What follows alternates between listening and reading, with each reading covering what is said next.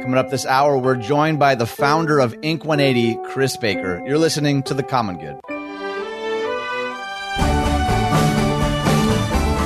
Hey everyone, welcome to the Common Good. My name is Ian Simpkins, normally joined by Brian Fromm, but he is on his 14th vacation of the year. But he uh, tells us he'll be coming back. Fingers crossed. A couple of quick things before we get rolling. You can find us on Facebook, the Common Good Radio Show. That's not only where we post our articles. You can send us messages. You can also find us at Instagram and Twitter at Common Good Talk and wherever it is you listen to your podcast. If you wouldn't mind, honestly subscribing, rating, and reviewing. All of that helps us out a whole ton. And we're super grateful for all of you who have done that already. And uh, we say it every time, but man, oh man, am I absolutely thrilled to have on the show for the very first time the founder of Ink 180, Chris Baker. Welcome to the show, sir. Thanks so much, Ian. I appreciate you having me. It's our pleasure, man. I, I was telling you off air that uh, I was just rereading your story on your website, which, by the way, uh, go to ink180.com right now while you're listening, wherever you're at. But I, I, was just so moved again. Now I've known about your story for a while, but w- would you just take a few minutes and just tell people a bit of your story? Sure. Yeah, it's uh, it's been a ride. I'm 49 years old, married for 26 years, and have three kids. But man, a lot of things have happened in between all that.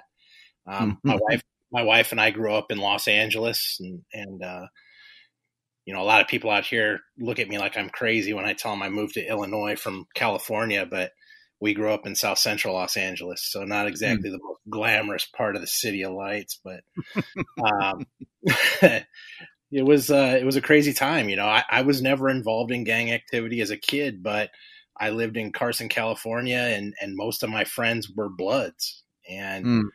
It was a crazy thing because they they knew I wasn't about that life, and I wasn't someone that they looked at and said, "Yeah, we need this guy in our gang." Mm. Um, but I was an artist and you know, I, I started off doing tattoos on my mom's front porch at 15 years old with her sewing kit to tattoo wow. these guys. And wow. really, that's how me, my mom, and my little sister stayed alive growing up in South Central LA. Wow. You know, during that time, it was it was crazy. I saw a lot of things that I just don't think people are meant to see. I lost 17 of my friends growing up to gang violence, and you know dozens more to prison. I have I have friends that are in prison on three strikes for nonviolent offenses that'll never get out unless things wow. change in California. Right. Um, but you know, seeing 17 of my friends murdered on the streets was uh, you know enough to give me just a, a crazy situation with PTSD and mental health uh, hmm. that I've been fighting ever since. Um, but you know, the reason I, I, moved, made the decision to move my my family here to the Chicago suburbs was that my wife is from Chicago originally. We, although we met in L.A. in high school, hmm. uh, and it, it was wild to sit back and think about it because when we made the decision, it was the night after my my best friend Dante was shot and murdered in a drive by shooting, and I was wow. three feet away from him. No kidding and uh, the, you know it was 11:47 p.m. Two days after he had gotten out of jail, spent the day telling us how he had given his life to Christ and got baptized when he was locked up, and you know got his GED when he was locked up, and he wanted to move away and start over and start fresh, and and how God was giving him a second chance. Now, this is way before I had faith in my life. That was just 10 years ago. Uh, we'll talk wow. about that in a bit, but you know, we all kind of laughed it off. And this guy was a, a, very ruthless gang member who did a lot of things. And um, we all kind of laughed it off when he told us that he found God and God was this whole new guiding force in his life. And, you know, that night he was shot and killed three feet away from me and bled to death as we wow. were holding them. And, you know, I got home about three thirty in the morning after the police and coroner and everybody had left, and I called my wife to tell her I was coming home to kind of prepare her for what she was about to see. Because I was, I mean, I was wearing khaki sh- khaki shorts and a white t-shirt and some black chucks, but I was red from head to toe. And Jeez. when we were talking about moving, we wanted our kids to have a, a better opportunity, and. Mm-hmm we had been back to the Chicagoland area numerous times for family events and weddings and stuff like that. Yeah. And we're like, man, you know, Chicago's got all the things that we love most about raising our family. It's got great arts and music and sports and all that. And it doesn't have anywhere near the gang problem we have in LA. Hmm. And man, I know now that God put us here for a reason because, in my opinion, right now, current day, present day Chicago, south side, west side of Chicago, is worse than LA was in its height in the 80s wow. and 90s. Wow. And, you know, I, I believe we're here to do a service that needs to happen for people that are trying to change their lives and live out Second Corinthians 5:17 that says therefore anyone who is in Christ is a new creation. The old is dead and the new has come. But I'll tell you it's it's really hard to live your life as a new creation when you're wearing the evidence of your old life all over your face and your hands and your neck. Wow so that's really what it started with. And, you know, 2011, I'll never forget the day I went and presented this to my wife. And I said, Hey, you know, this, I think this is what God wants me to do. And she looked at me and she said, All right, where are you going to do it? And how are we going to pay for it? Wow. I was like, Well, I'm going to set up a studio in our basement. How's that sound? She was like, Okay. And, uh, and I said, you know, we're probably only going to do a couple of these a month. So I don't think it's going to be that much of a problem financially. Well, almost nine, it'll be nine years in October. We've done over 6,400 of them for free. so wow. wow. It's, it, it's been the coolest blessing though to be able to do that and meet the folks that we get to work with on a daily basis. That's remarkable. All right. So just to be clear, what what is it that you do? Just paint a picture for somebody yeah. who who has no no real sense of tattoo culture or what removal or cover up even even looks like. What what is it exactly that that you do? So we offer free tattoo removals or free cover ups. So basically, a removal is exactly that. We're we're using a non laser alternative. It's a natural saline based product to physically pull the ink from your skin if you want to get rid of that tattoo.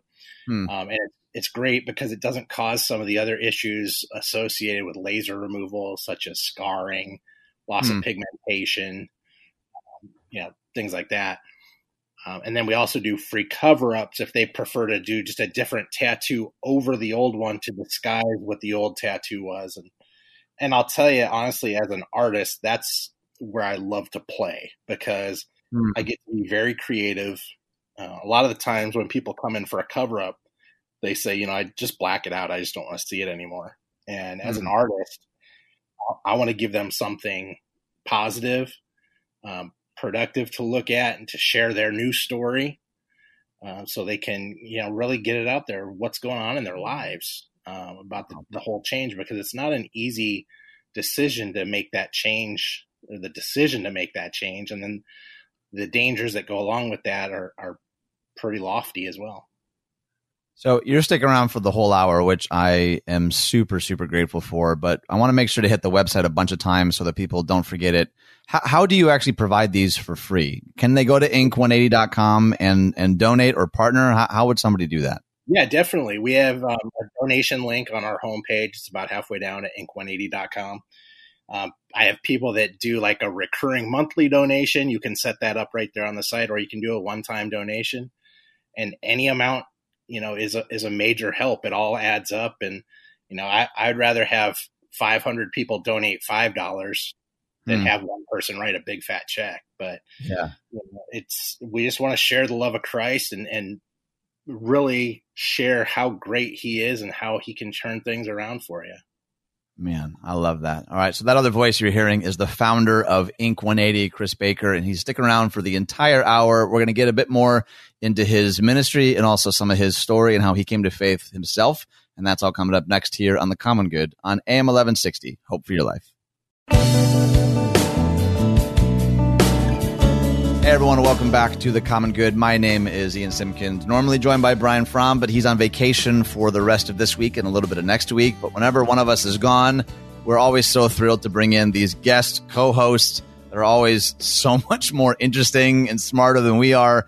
And Chris Baker most certainly fits that bill. He is the founder of Ink 180. And if you're just tuning in, by the way, go back and listen to the first segment on the podcast because Chris, your your story is remarkable, and I've read it multiple times, and I've seen you speak places, and it stirs me every time. And the fact that you're using that story really for something really beautiful that a lot of people have told me, like I never would have thought about that. What what I would love to know about is your faith journey specifically. What what was what was it like finding your way back to God? Well, it was crazy for me because I um I grew up in a Catholic Irish Catholic household, so I got dragged to church every week. But sure, you know, I, sure. as a kid, like so many kids, I just didn't pay attention. There were no kids programs that really spoke to me, so um, I always believed in God. But man, that's where it stopped and you know, started and stopped. I didn't know Jesus. I didn't know the Bible. I didn't know any of this stuff. So what happened was um, my wife came to me one time, and like I said in, in segment one, I had um, I've had a battle with mental health stuff my whole life, um, depression, anxiety, and PTSD, and um, I'm blessed to know the power of, of prayer in that and also the power of counseling and i'm a huge proponent of people getting help that they need mm-hmm. Mm-hmm. Uh, i go seek seek my counselor out every week and uh, and we'll talk about this, I'm sure. But you know, in, in the ministry, there's a lot of hard stuff to hear. But basically, right. what happened was my wife approached me one day, and and she did it the right way. Um, she came to me and said, "Chris, I'm worried. Um, I think that we should go talk to somebody together." Mm. She didn't come to me and point her finger at my chest and say, you know, you're a mess. I'm afraid of right. what's going on. I'm afraid you're going to hurt yourself. She said, we should go talk to somebody. And so I said, okay. And I was so arrogant and lost at the time that my response was good. That counselor can tell you all the things that you're doing wrong as my wife to make me act this way. Right. And I'm not right. proud of that, but that's just where I was. Um, hmm.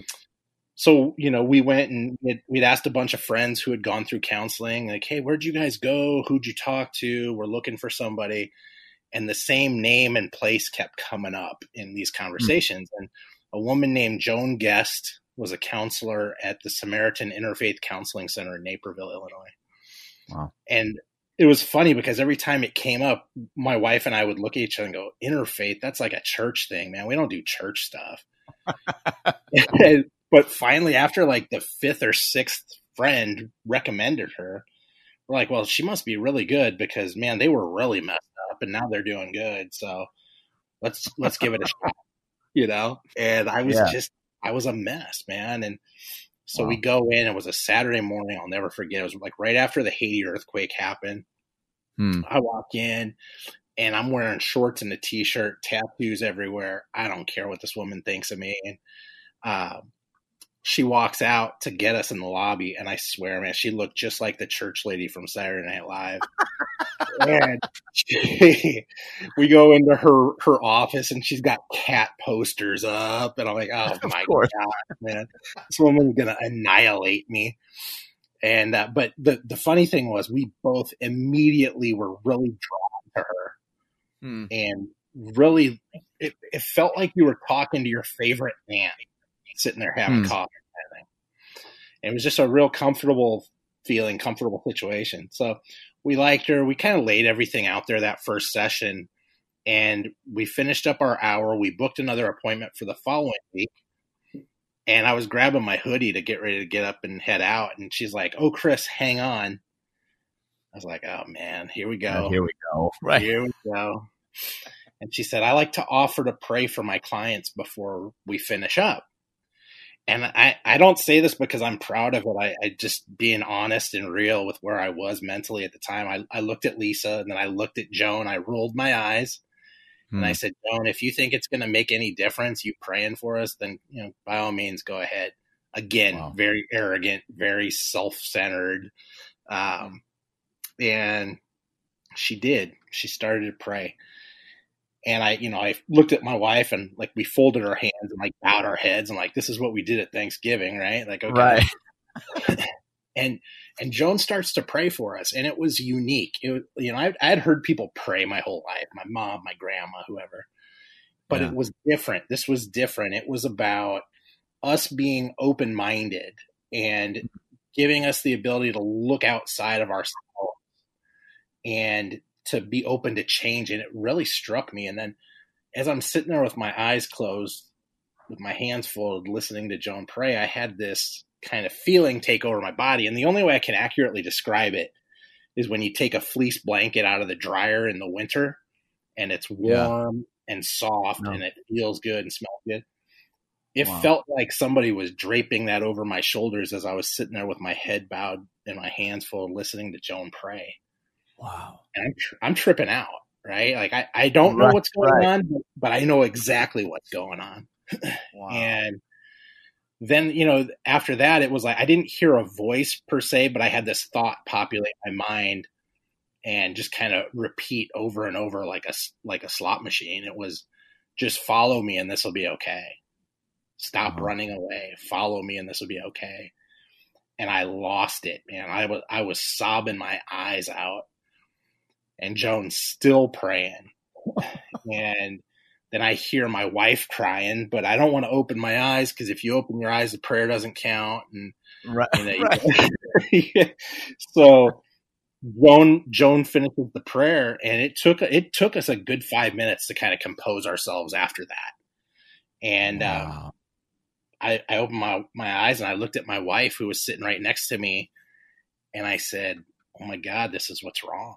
Like this is what's wrong with me. Like there's a reason why I'm here. There's a reason why I'm still alive.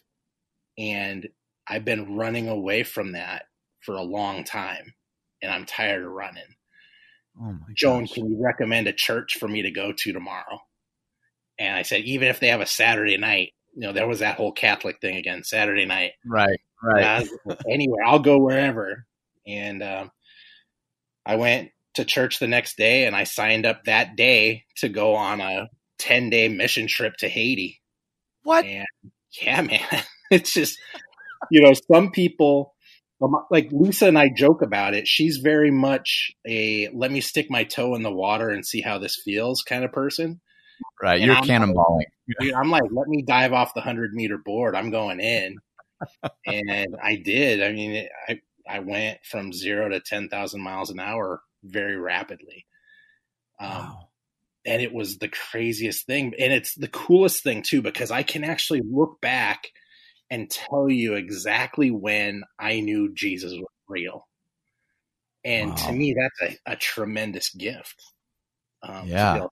I mean, and the, the things that have transpired in my life over just the last 10 years, like Hollywood couldn't write this stuff. It's right amazing, you know, and it's all God. Ink 180, wow. all God. It's not us. It's we're just the lucky ones that are, you know, able to do this work for him. We didn't think of it. And uh you know, being able to have a front row seat and and have a conversation and listen to people who have have lived through tragic circumstances in their lives, but they have such a, a faith in Christ that that's what's pulling them through it right, and re- right. recreating who they are. So it's just a, a huge blessing to be able to do this work. Wow, man! Thank you so much for sharing your story. I appreciate that more yeah, than you know. I, I have no doubt people listening right now are as moved as I am. What what an incredible testimony, by the way. And mm. I want you said something in the middle there too. I want to ask you a little bit about coming up next because I feel like mental health for Christians in particular has been stigmatized for so long, and no one knows how to talk about it or, or really even who to go to. So I'm going to ask you a little bit more about that. But that other voice you're hearing is the founder of Ink 180, Chris Baker. You can learn more at ink180.com. And he's sticking around for two more segments here on The Common Good on AM 1160. Hope for your life. Hey everyone, welcome back to the Common Good. My name is Ian Simpkins, normally joined by Brian Fromm, but he is enjoying some lovely vacation with his family. But you, if you want to learn more, a couple of places you can go. Facebook page is The Common Good Radio Show. We post articles. You can send us messages.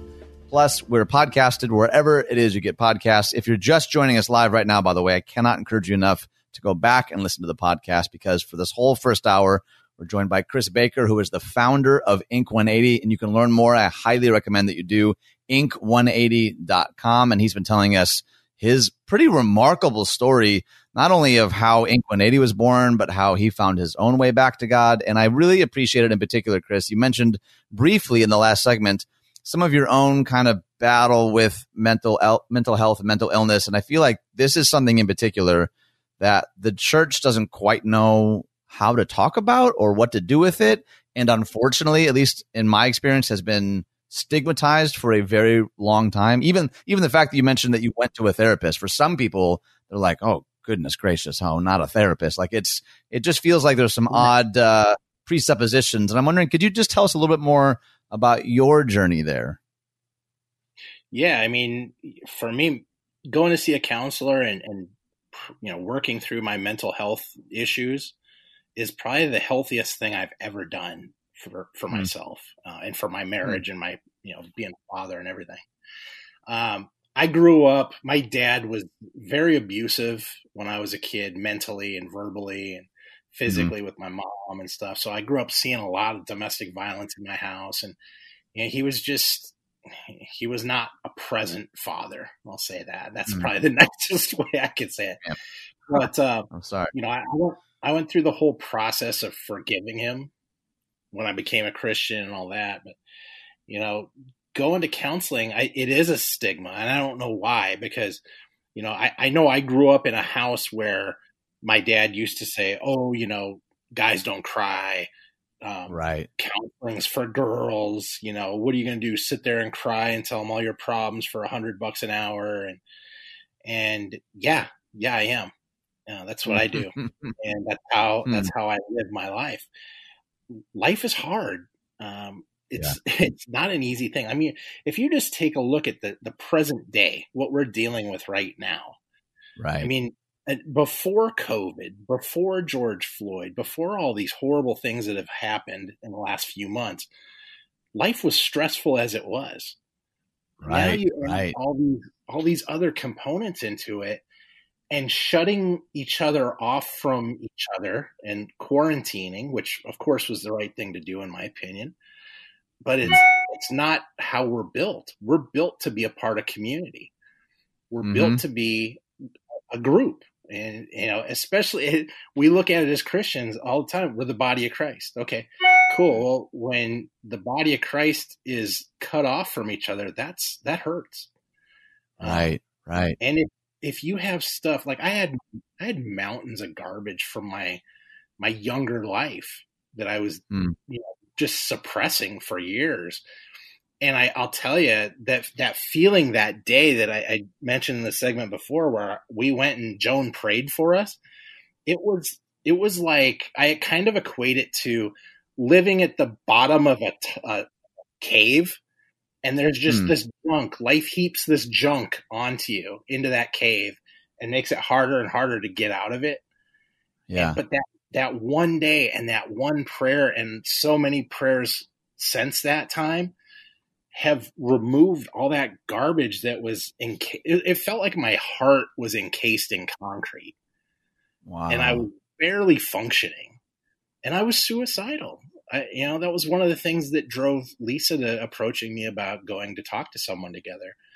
I had no value for my life. I thought that all the stuff that my dad told me when I was a kid was true that, you know, you're never going to amount to anything big. Just do the best you can and get through life kind of stuff.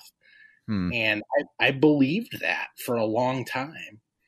And hmm. going and having, you know, I have a great relationship with my wife, and we talk all the time. Uh, we and we talk about hard things a lot, mm. but it's still not the same as going to a counselor who's trained in in trauma that can help unpack some of that stuff and right. help you find ways to to um, live your life despite it. So yeah, it, it's right. the most important thing. And you're right, churches are afraid to talk about it. Um, mm-hmm. I know a lot of pastors who their their church mandates them to go to counseling a number right. of times throughout the year, and they find ways around going to it. Yeah, and I'm like, right. why, why are we so afraid to talk about our problems?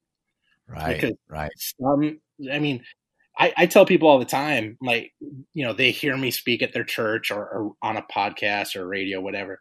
And they're like, oh my gosh, you're just, you're such a great guy. I'm like, you wouldn't have wanted to sit with me 10 and a half years mm. ago. I was a different person.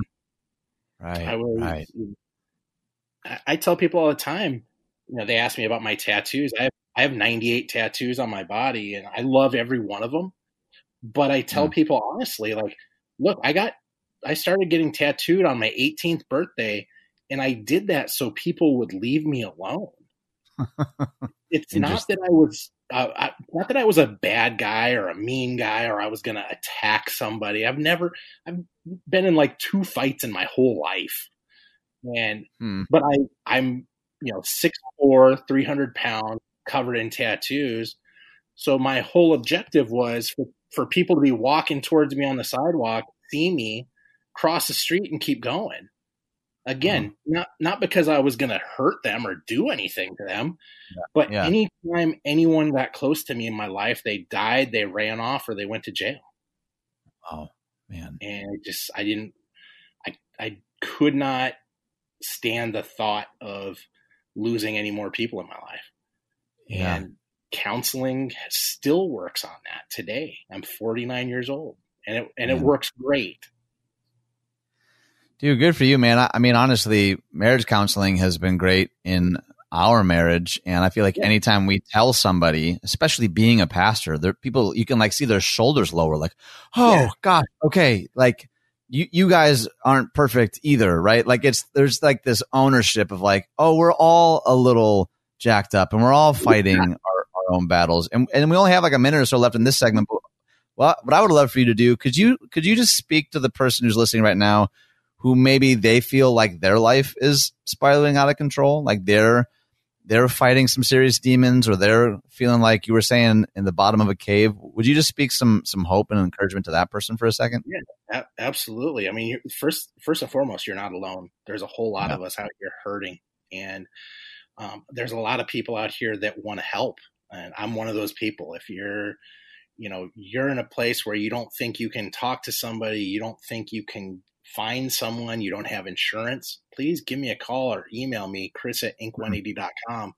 i can put you in contact with people that can help you for free um, we're mm. here to listen you know i don't just tattoo i love to get to know people and and mm. uh, hear their story and hear their pain and you know, I, hmm. I can tell you that I'm far from perfect, but I get a little bit closer every day to where I want to be, and you know, it's a it's a walk. It's not a one time and you're done. It's it's something right. that we work on for a long time, but it's That's very good. worthwhile because life is truly beautiful. That's so good, man. That other voice you're hearing is Chris Baker, the founder of Ink180.com. You can learn more at Ink180.com. And uh, he's sticking around for one more segment, and we're going to hear a little bit more about his story, some other stories that maybe he's come across, and the impact that his ministry has made. That's coming up next here on The Common Good on AM 1160. Hope for your life.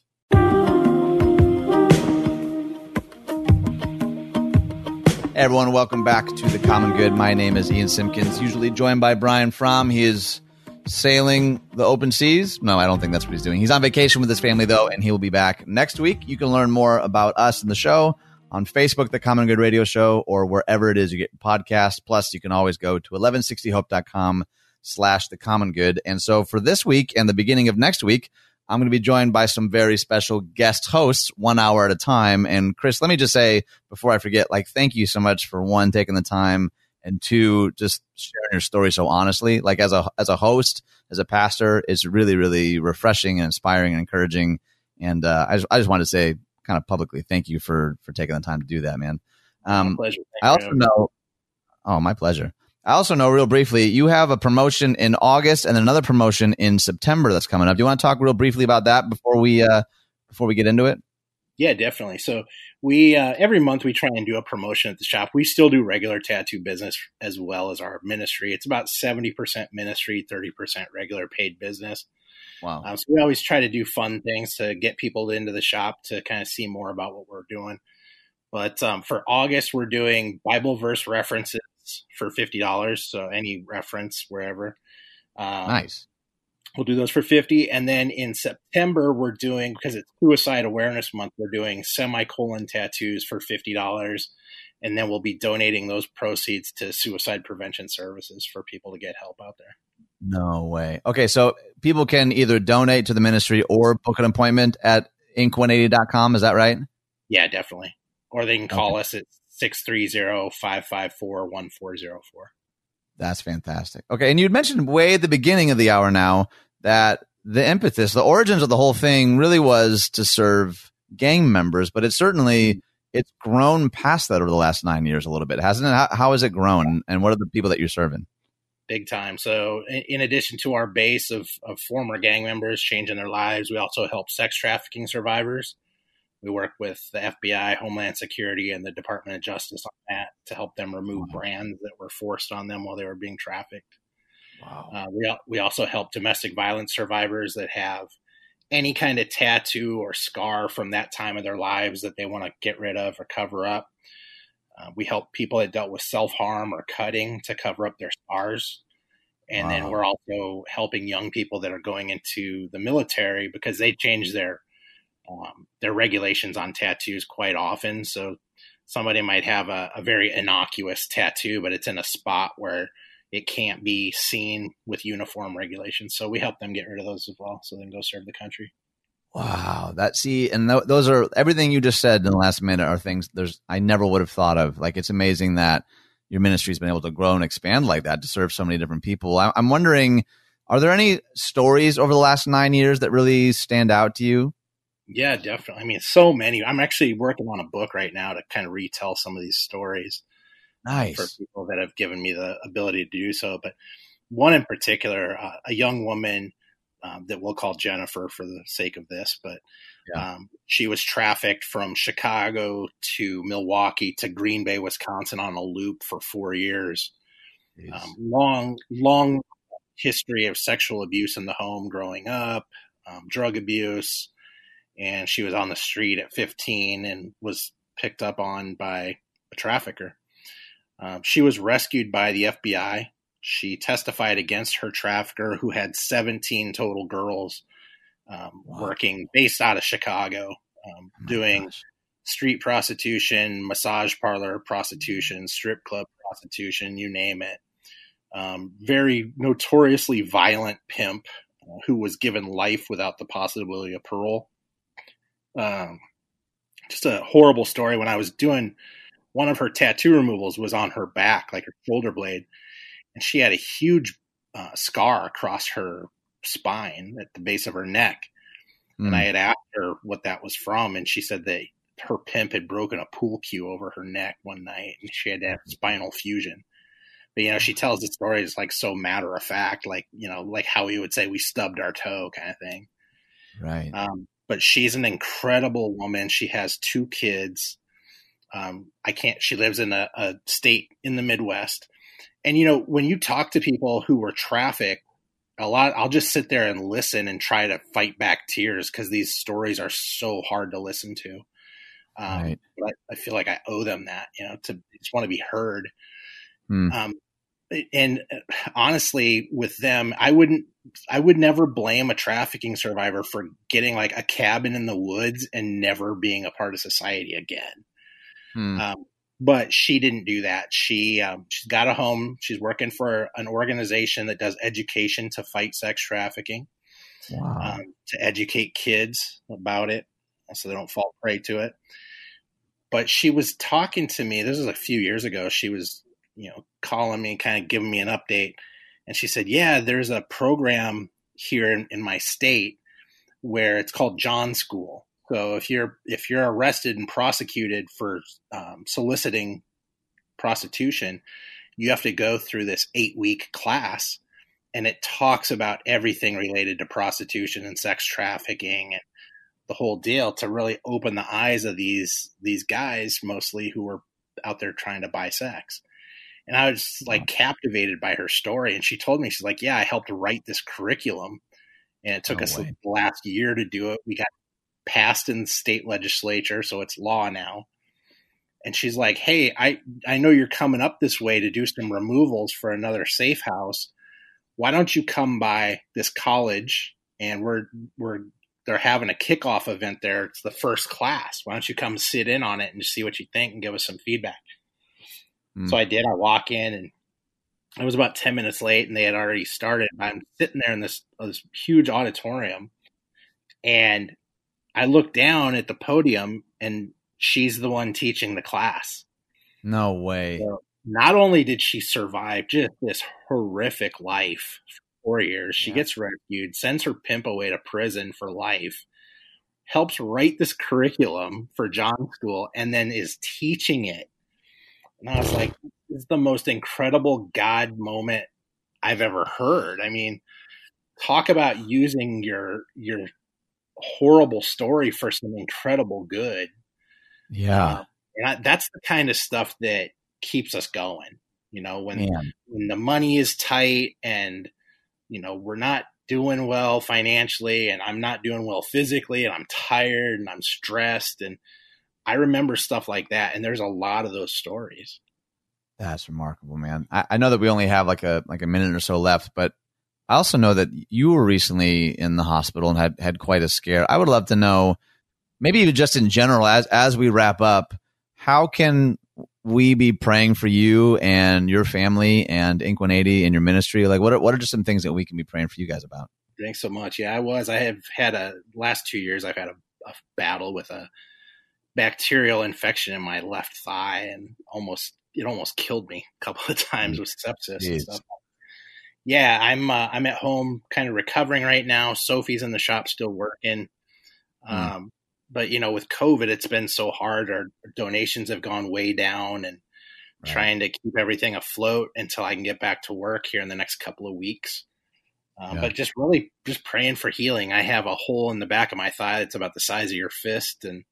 It's going to take the better part of nine months to heal up. So just really for healing and you know the the perseverance and ability to keep things going and in spite of this this craziness that just came you know the minute we thought it was all good and done it came back and reared its ugly head about two weeks ago so Man. i'll get through it god is good and you know brought me through the worst of it last time so i know that it bring me through this too well dude just just to say it out loud man you inspire me and i know that you inspire literally thousands of other people and i'm so grateful for your story if you're listening right now by the way and you heard some of this story, I cannot encourage you enough to partner with Ink 180. You can go to ink180.com to partner or to schedule an appointment. You can also call 630 554 1404.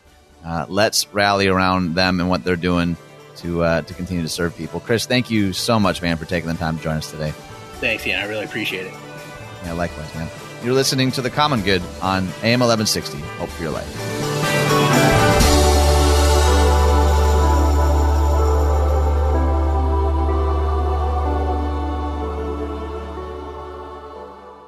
Hey everyone, it's Ian Simpkins here, and I remember the first time that I actually learned about Thrivent Financial. I was pastoring a church in Bartlett, and me and two other pastors had this dream, this idea to better care for the marriages in our communities. And so we started to dream up this conference idea. What if we actually hosted a local conference to pour into marriages and couples in our churches, in our neighborhoods, in our communities? And Thrivent Financial kind of came alongside and not only like made the conference possible, but they were actually interested in partnering with us as churches, as pastors, to help people not only be wise with money, but to live more generously, which was always a value that I had and always struggled to find organizations that actually wanted to help our churches do that.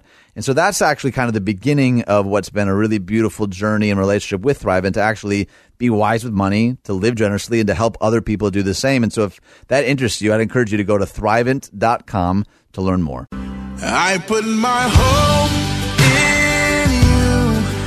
put my trust Everyone, welcome back to The Common Good. My name is Ian Simpkins, normally joined by Brian Fromm, but he is out gallivanting, as the kids say, on vacation with his family, but he'll be back mid next week. And in his absence, we're being joined by a number of wonderful guest hosts.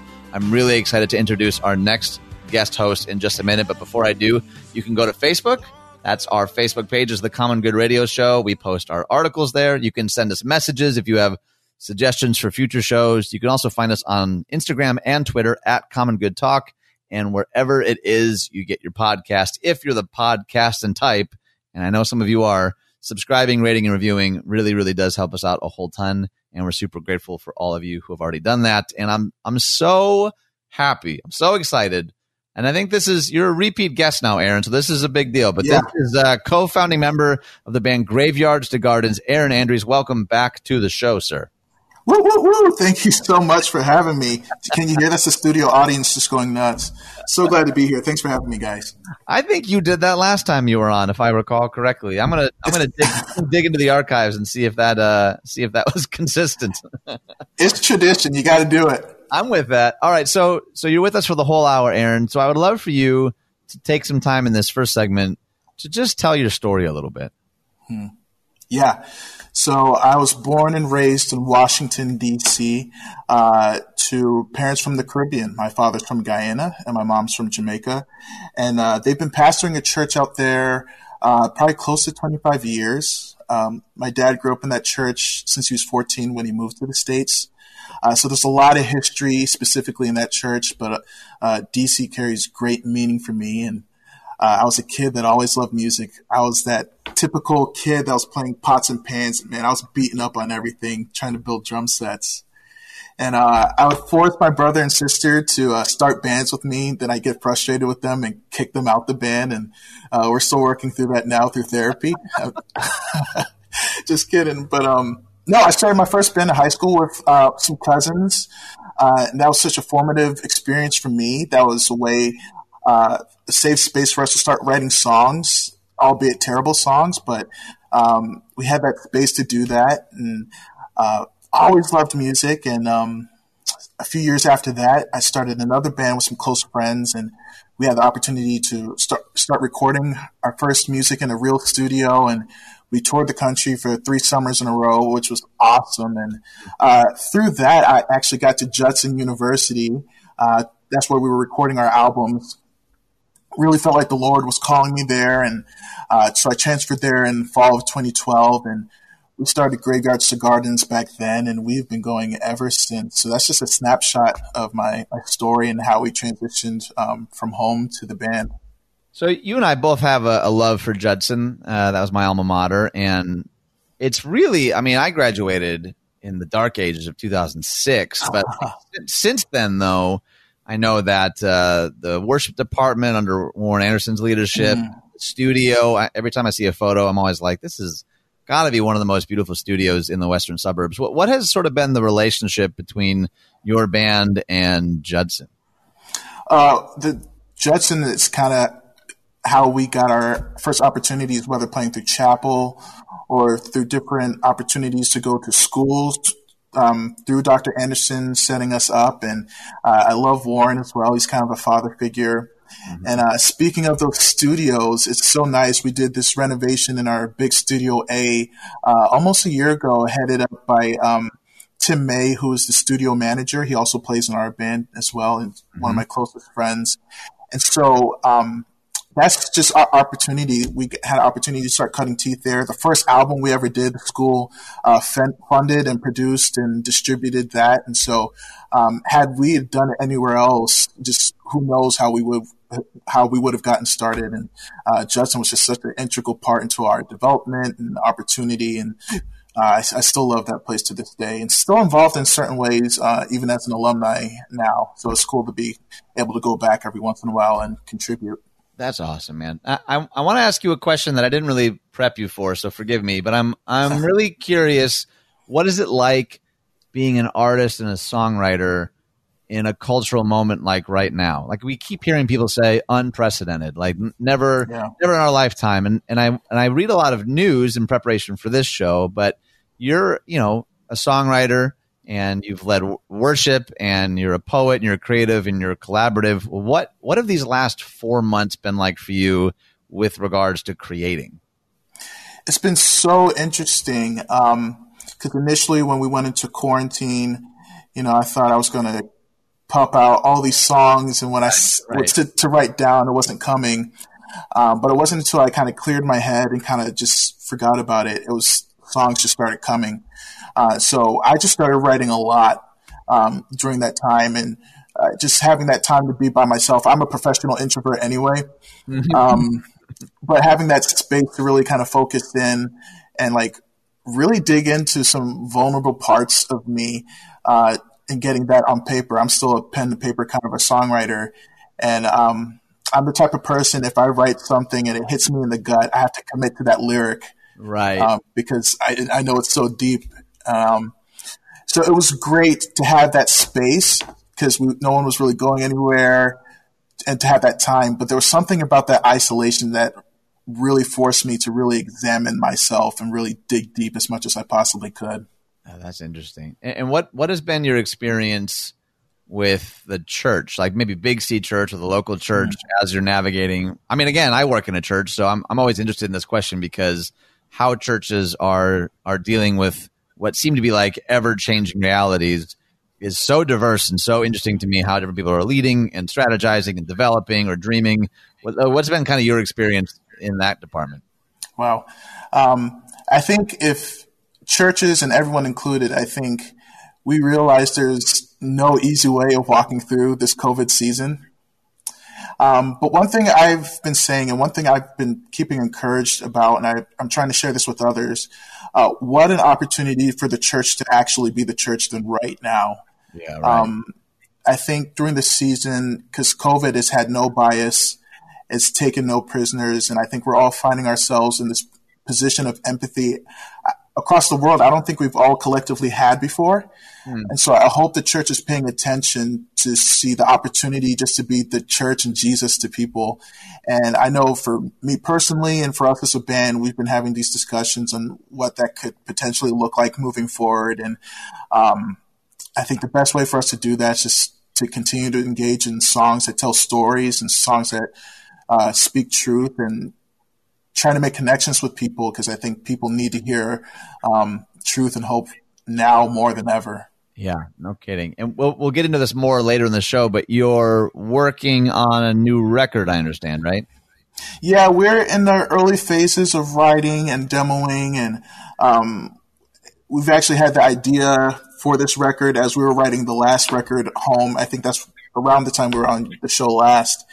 And it's we're kind of the band that likes to go away and live through whatever season of life that God has us in, and whatever we're going through just comes through in our art and in our writing. And uh, so we've been in the midst of that for the last couple years. And yeah, we're really excited with the songs that we've been writing and just some of the flavor we've been kicking around musically. And uh, it's a really awesome direction we're heading in.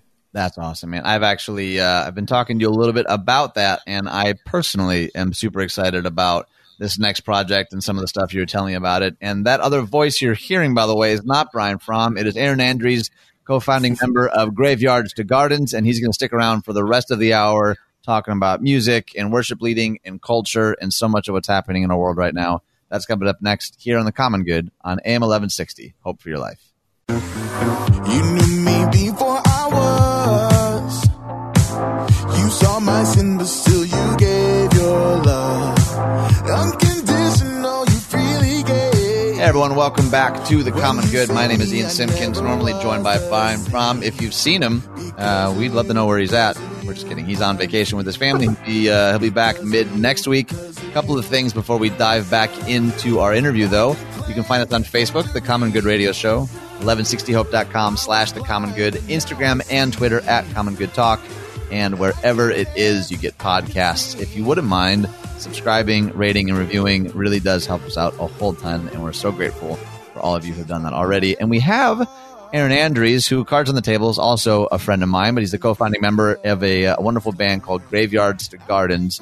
And you've been sharing a little bit with me personally, Aaron, how you feel like this next record that you're working on might be a little different from previous stuff that you've written. Tell us a little bit more about that. Yeah, just first musically, we're taking some chances a little bit, which we're really excited about.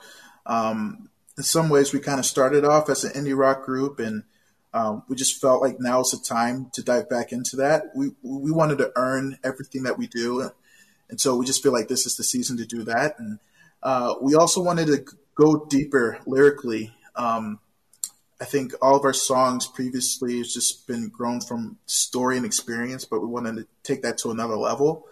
Um, so we're, we're getting a little personal in ways that we haven't been before with our music, and um, we're just trying new stuff out. It's like why not? We're an independent group, so we don't have to worry about labels and managers, you know, right. breathing down our backs for what they think we should be. Right. So since we have that freedom to do that, um, uh, we just want to honor ourselves. We want to honor the people that have been listening and growing with our music as well. Uh, we want to continue to stretch ourselves and the people that have been following us, and uh, we feel like this is the season to do it. So, so in your opinion, how how critical, how important is vulnerability in songwriting? Hmm. I, I, think it's so critical, at least for us. Um, we we we take a lot of pride in trying our best to engage in our stories and trying to be as honest with ourselves as yeah. we possibly can, mm. um, and we try to be that open with ourselves as a group also. And uh, chances are, if we've been through something, somebody else has been through it, or they're going through it too. And um, if it can bring any sort of healing or understanding to somebody, or even just for people who've walked through those same things to kind of look back and say, "Wow, I can't believe that." I made it through those situations. It's almost a responsibility in a way for us to do that as best as we can and uh, kind of pull back the curtain to our personal lives. And mm. um, it's healing for us too when we're that vulnerable, just to be that honest. You know, you hear a lot of times people say, yeah, songwriting is therapy, but uh, I think there's something powerful when you take pen to paper and start scripting out um, the different things you've been fearful of. Um, your different anxieties or uh, a, breakup or even victories, things like that. I think uh, when you can write that out and visualize that, it's healing for the artist as well. And I've heard a lot of people say that actually, how vulnerability, transparency, like sort of, sort of pouring your heart out a little bit via the writing process. I hear that from a lot of artists, and yet it still feels like there's a major hurdle for a lot of writers, a lot of artists to actually go there. Like either because it's stigmatized or they they don't have the tools yet to know how to do that like why do you why do you think vulnerability in songwriting and maybe particularly in the christian market is is so rare because uh, it's scary yeah yeah and i think uh, specifically with the christian market um, they do a, a, a, great job of trying to provide hope for people uh, I think there's also hope though in vulnerability. Mm. Um, I think a lot of times when you have certain restrictions, it's not as easy as easy to get into those deep depths of the things that we're going through and the things that we're wrestling with. And um, since it's so scary to do, I think it's almost that fearfulness for me as a songwriter that makes me have to write it down on paper and say, okay, this is a song. Right. Right. Because uh, it's good for me to get that out into the into the world, into the atmosphere. Um, but I have to believe that it's good for people to hear that as well and be like, wow, he's going through this. I'm going through the same thing. Or, man, I went through that same thing. I'm praying for this guy. Um, and so I, I think as much as we can with what we're given to be as open, as honest as we can, I think, I think we should try.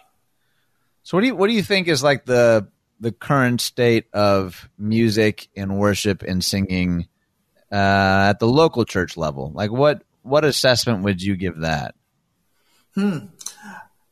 Well, I think one of the coolest things about uh, church music right now is that there's just so much. Right. Um, I know uh, when I was serving at my church, um, we were singing hymns, we were singing Hillsong, we were singing Sovereign Grace. There's just so much uh, to pull from. I think uh, sometimes in other churches, it's there's this need to sing the latest and greatest, and there's value in that too.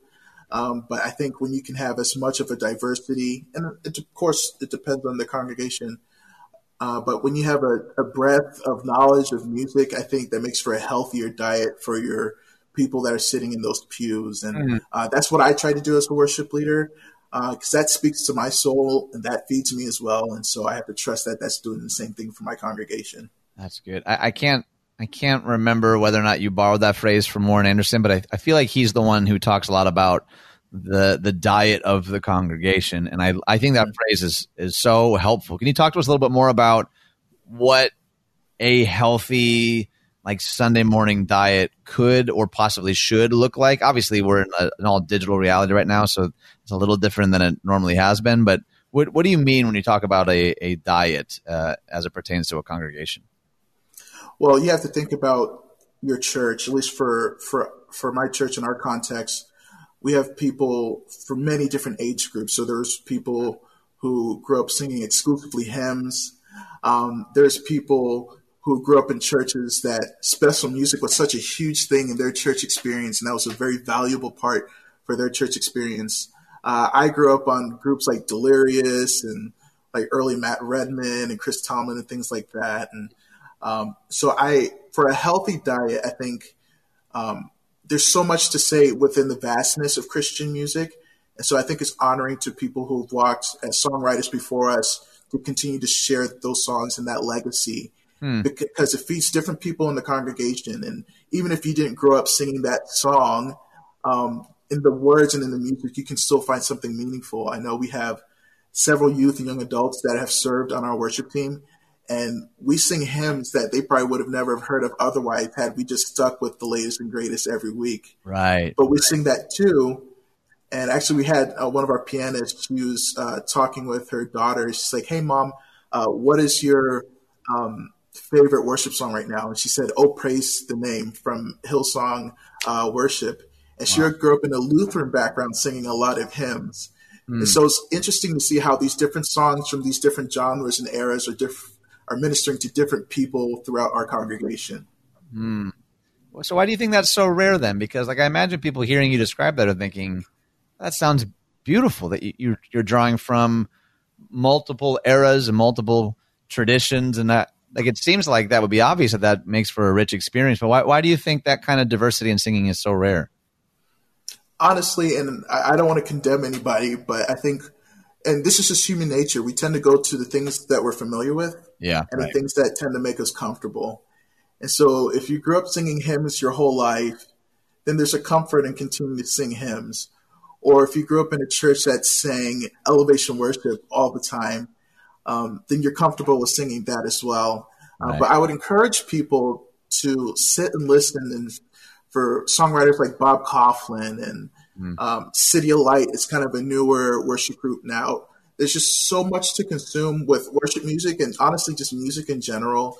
Uh, it's literally on your phone, just waiting for us to uh, consume and be ministered by. That's so good, man. Well, that other voice you're hearing is Aaron Andries, co-founding member of the band Graveyards to Gardens, and he's going to stick around for the rest of the hour. Two more segments here on the Common Good on AM 1160. Hope for your life.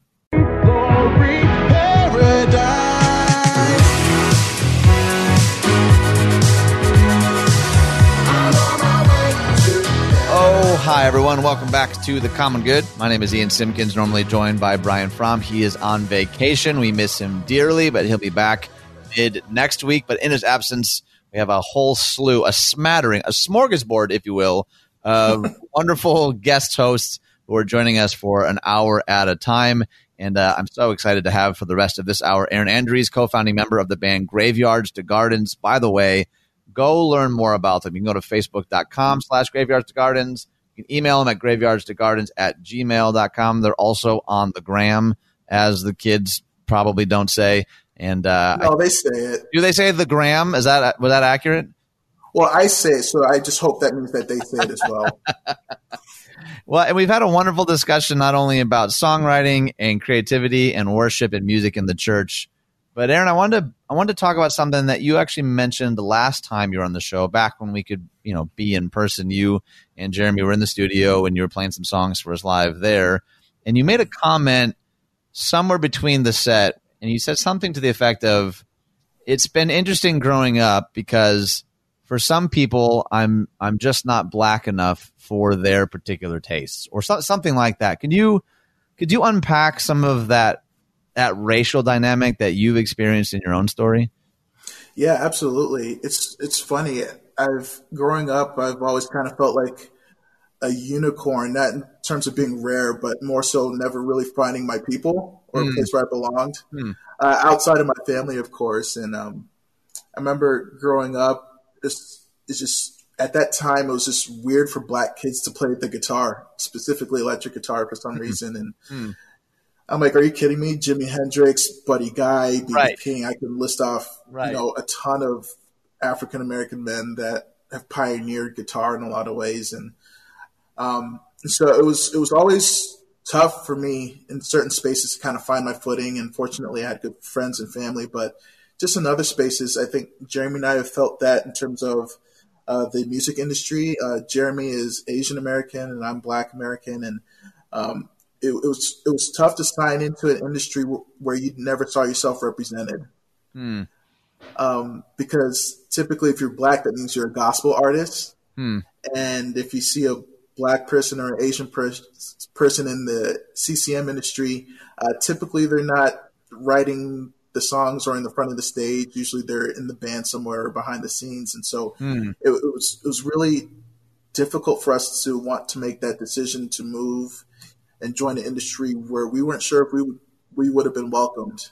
And it's really awkward saying that when we're all supposed to be singing about Jesus and loving Jesus. And um, so we just didn't see um, at that time to take the value in doing that. So we just decided to find the value in ourselves and the value in our art and hmm. what we believe God says we are.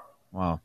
And, and what has the last few months been like for you specifically? And I know that you shared a little bit that, I mean, navigating all the unrest that we're seeing, and I, I imagine, like, do you feel pressure from some people? Like, well, well, Aaron's got to weigh in on this, or we, we really want to hear his response to what we're seeing in the news or what's happening in the world. Like, what what has it been like navigating the last few months?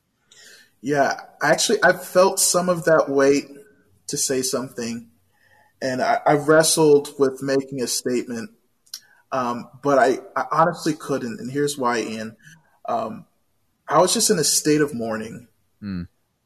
And so I had to get off social media when I started to feel that pressure because honestly, with my mourning, the last thing I wanted to do was hop on my phone on a social media app, app mm. and just just say anything. I just I didn't want to I didn't want to talk about it. And it just took me a while to get to a point where I felt comfortable enough to talk about it. Right.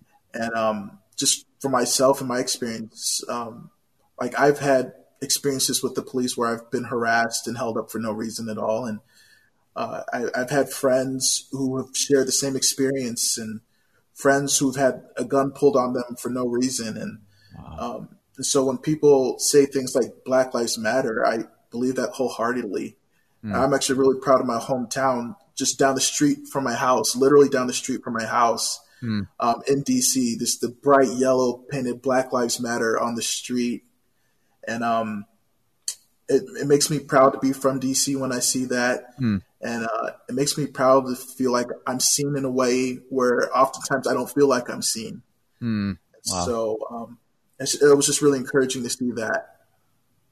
So, what, what would you say? This is a question that I, have asked a number of people over the last three months because some of the general, I don't know that I would say pushback, but response often has been, especially to pastors and church people, uh, when talking about issues of race and racism or racial reconciliation or equality or any of that, people will often say, just preach the gospel. Like you're you're supposed to just be preaching the gospel, pastor. Why why are you talking about race and injustice and inequality? What what would you say to someone like that? Well, I'd say to them, well, that is the gospel. Hmm. Um, when Jesus was here, his his ministry was with the marginalized. Um, fishermen was a occupation that was looked down upon, same as tax collectors and prostitutes. And uh, when people are saying, "Hey, preach the gospel," I would say, "I am preaching the gospel." Mm. And uh, I think when we try to limit the gospel, I think we're doing it a disservice because I believe that the God that we serve and the message that he sends has an answer for everything we're experiencing in life. Sometimes that answer isn't always clear, but mm. I believe he's provided us the resources to be able to engage in these conversations. And the church, more than anyone, I think needs to be on the front lines of this discussion. Um, right. Actually, I'm a little proud of my dad. He's had a couple conversations on um, my home denominational level and just our response to um, people of color and minorities, and specifically addressing uh, Black Lives Matter. And so, as a son, it's just I'm, I'm proud just to see my dad representing um, mm. for such an important topic. So tell me, tell me more a little bit about a, a, phrase you said just a second ago that we we sometimes narrow the gospel or we limit the gospel. What, what exactly do you mean by by that? How how are the ways that you sometimes see or experience a, a narrowing of the gospel? What, what would it look like to expand that more fully? I think a lot of times when we think of the gospel, I think people might have a specific message in mind on what that is. And I think where it gets a little fringed in areas we might not think it uh, speaks to, hmm. I think people get a little nervous around that. Um, specifically with Black Lives Matter, I know for some people there's a lot that's tied in into the meaning of that phrase. Right. Um, but I think the Black Lives Matter at the core, the message is a message of uh, hope and equality for people. Hmm. And for for over 400 years in this country, it's Black Lives Matter hasn't hasn't mattered the same as everybody else. And I think if if we're calling ourselves sons and daughters of God, and He sees us all the same as His children, um, then we have to represent that here on earth as well. Hmm. Um, I think that's what Jesus came back for. Was that salvation that we could all be in fellowship with Him. And I think we, as humans here, if we're talking about stewardship, I think we need to steward these things well as also. Hmm.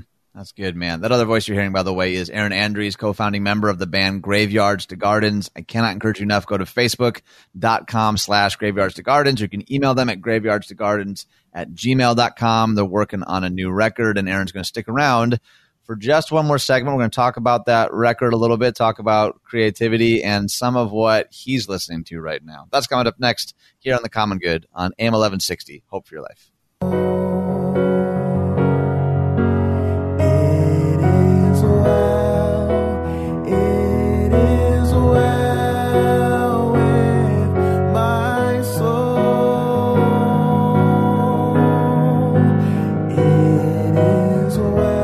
Welcome back to the Common Good. We're on the home stretch, the final segment. Before that, though, briefly, you can find us on Facebook, the Common Good Radio Show, 1160hope.com slash the Common Good. And we are also podcasted. If you're listening live on the radio right now, I cannot encourage you enough to go back and listen to the podcast of today. Two really wonderful, powerful guests. Aaron, I'm so grateful just to say it out loud, by the way, for you and your heart and your ministry, man. You're a legitimate friend and someone that uh, I respect a whole ton, and I'm I'm grateful to count you among friends, man. Um, you're also in a wonderful band, and I I've loved you guys for a long time. Graveyards to Gardens. You can Google it, but it's also Instagram and Facebook. And you can email them graveyards to gardens at gmail.com. Before we get into some more of the music stuff, I'd love to know: Do you guys have any uh, any events or anything coming up, kind of around the corner that you want to tell people about? Yeah, so um, in terms of events, we don't really have anything this year. COVID kind of spoiled all that, and yeah, right. Um, we're just trying to take it safe. I know specifically with my my health, I just want to be smart, just with you know my own health. But mm-hmm. um, we have these things that we do from time to time called TBT with G to G. So it's Throwback Thursdays with Graveyards to Gardens. We'll do like a cover or a mashup of one of our favorite songs from growing up. Um, we've done a couple, so we have a few of those coming up on the way.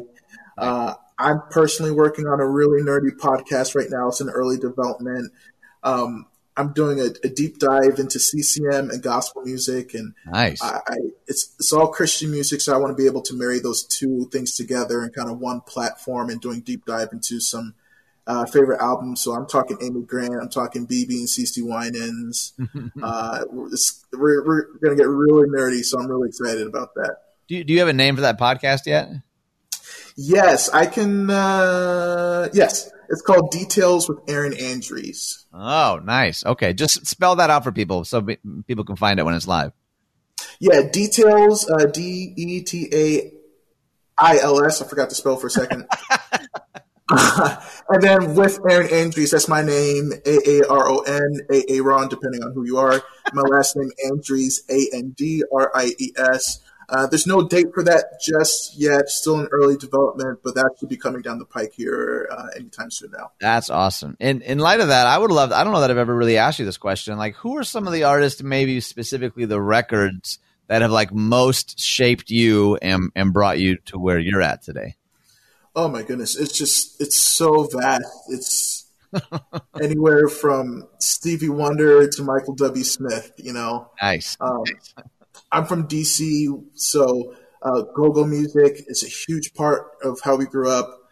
Um, also, being from a Caribbean household, we listened to a lot of reggae and dancehall music, and uh, Freddie McGregor is probably one of my favorite reggae artists, and of course Bob Marley and um, so many others. And uh, we grew up in just a really great city for great radio. So we had a great uh, CCM station where we heard Steven Curtis Chapman and Chris Rice and Rich Mullins, and we had a great gospel station where we heard uh, Israel Houghton, and Yolanda Adams, and uh, Byron Cage, and just so many others. And uh, there's just it's too many influences to count. Honestly, it's kind of unfair.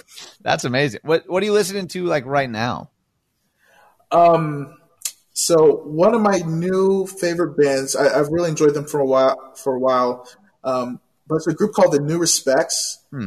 Um, they're based out of Nashville. They're actually a family. There's uh, two sisters who are twins, and their younger brother who plays drums, and their cousin's actually leading the band. And they're kind of a rock, soulful kind of a group, and really digging their stuff a lot. Um, there's an R&B singer. She's over from Europe that I really like right now. Her name is Snoh Aalegra. Really digging her stuff. Nice. Um, I'm really looking forward to Lecrae's new album. Mm-hmm. Um, he's been a hero of mine for so long, and I just I love the way he he moves in a lot of situations. And uh, he has an album that's coming out pretty soon here, and um, so that's kind of what I'm listening to right now. That's awesome. Well, and just uh, so people are aware, I don't think I said it yet this hour, but uh, the rejoin music for this hour with Aaron, those are all some some clips from the band. So if uh, if you like what you heard, I cannot encourage you enough. Go hunt them down, and uh, I think this new record is going to be phenomenal. Can you tell me a little bit more about what some of your hopes for this new record are? Yeah, um, we're really excited about these new songs. I think our hope um, with the new re- record. Hopefully, it can get us into spaces we haven't been before, just mm. to bring um, our message and who we are. Because I, I believe that God has given us something very special and very unique, um, and it feels just very timely um, as we continue to walk through this weird COVID season, and yep. Um, as we continue to think of things like Black Lives Matter as well. Um, and so we just want to be able to steward the music that we've been given well and now just feels like the best opportunity to do that more so than ever before. Yeah, right. Um, we, are spending a lot of time investing into the writing and the demoing right now. We're we're almost done with the writing, um, and we're getting we're halfway done with the demoing process. And so our hope is to have a new album for you guys sometime next year. Oh, nice. I, I uh, I'd be really curious to know. Maybe you have to factor in Jeremy in this one. If uh, if you could play with any artist from like the history of the world, who who would it be? Is there somebody that like the two of you both are like, oh man, if this opportunity ever came across our table, this like our minds would melt. Yes, I, am going to step out in faith with my brother Jeremy, even though he's not here. um, there's uh, a festival by the band Switchfoot, um, and we we did Switchfoot a lot and they do this festival in San Diego called Bro-Am, and they actually did it virtually this year. This year, and I attended for that. And they did it with some of our favorite bands, the new the New Respects that I just mentioned. Um, Colony House is a band that we adore uh, collectively. Um, so it, it's somewhat of a dream of mine. Hopefully, Jeremy, if I'm speaking for him and for Tim in some ways, uh, to be able to play that show. They do it right on the beach. Um, the ticket sales from that festival goes directly into the community of San Diego, specifically for the youth, for different organizations in that area, which is something we could definitely get behind and supporting that. Um, so that's kind of a dream.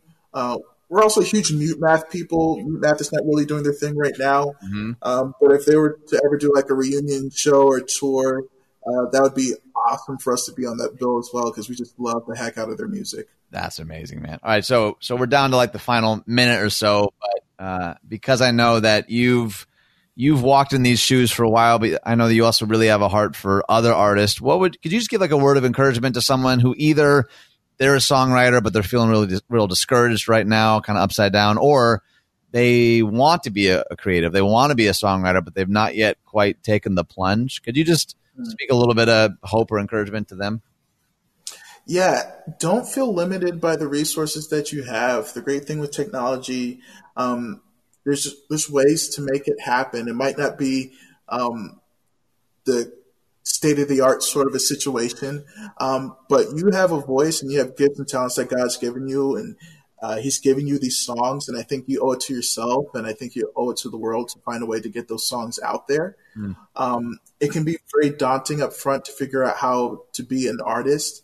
Um, this is kind of cliche, but it's true. The only way to do it is to do it. And I'm, mm-hmm. I'm preaching to myself on that as well. Mm-hmm. Um, so, and don't be afraid, to just be you.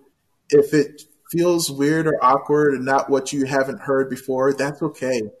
Um, there was no one like Stevie Wonder before Stevie Wonder, and he's one of the greatest artists of all times. Right, right. Um, so just find a way to tap into how special you are, and just display it for the world to see.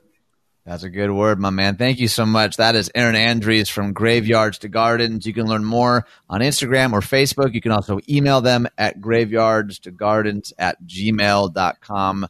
Aaron, brother, thank you so much, man, for taking the time to be with us today. Always a pleasure. Pleasure. I love you guys, and thanks again for having us. It was just so great being here today. Likewise, man. The feeling is definitely mutual, and we hope that you'll join us again tomorrow from 4 to 6 p.m right here on The Common Good on AM 1160. Hope for your life.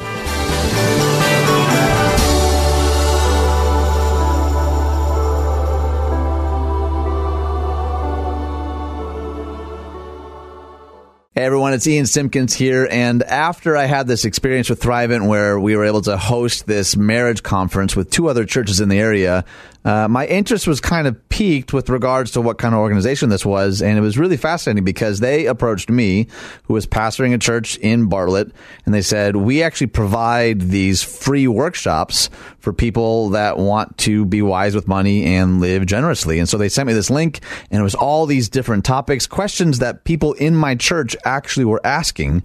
And so it was remarkable. They hosted this workshop uh, a number of times in the coming months for people in our church to do just that, to, to be wise with money and to live generously. And that's kind of how this relationship began because there was this no strings attached kind of mentality. It was just their heart to give back, to partner with pastors and churches to help people uh, live generously, to be wise with money and live generously. And that was kind of the continuation of my relationship with them. And so if you're interested in learning more, I can't encourage you enough to head to thrivent.com today.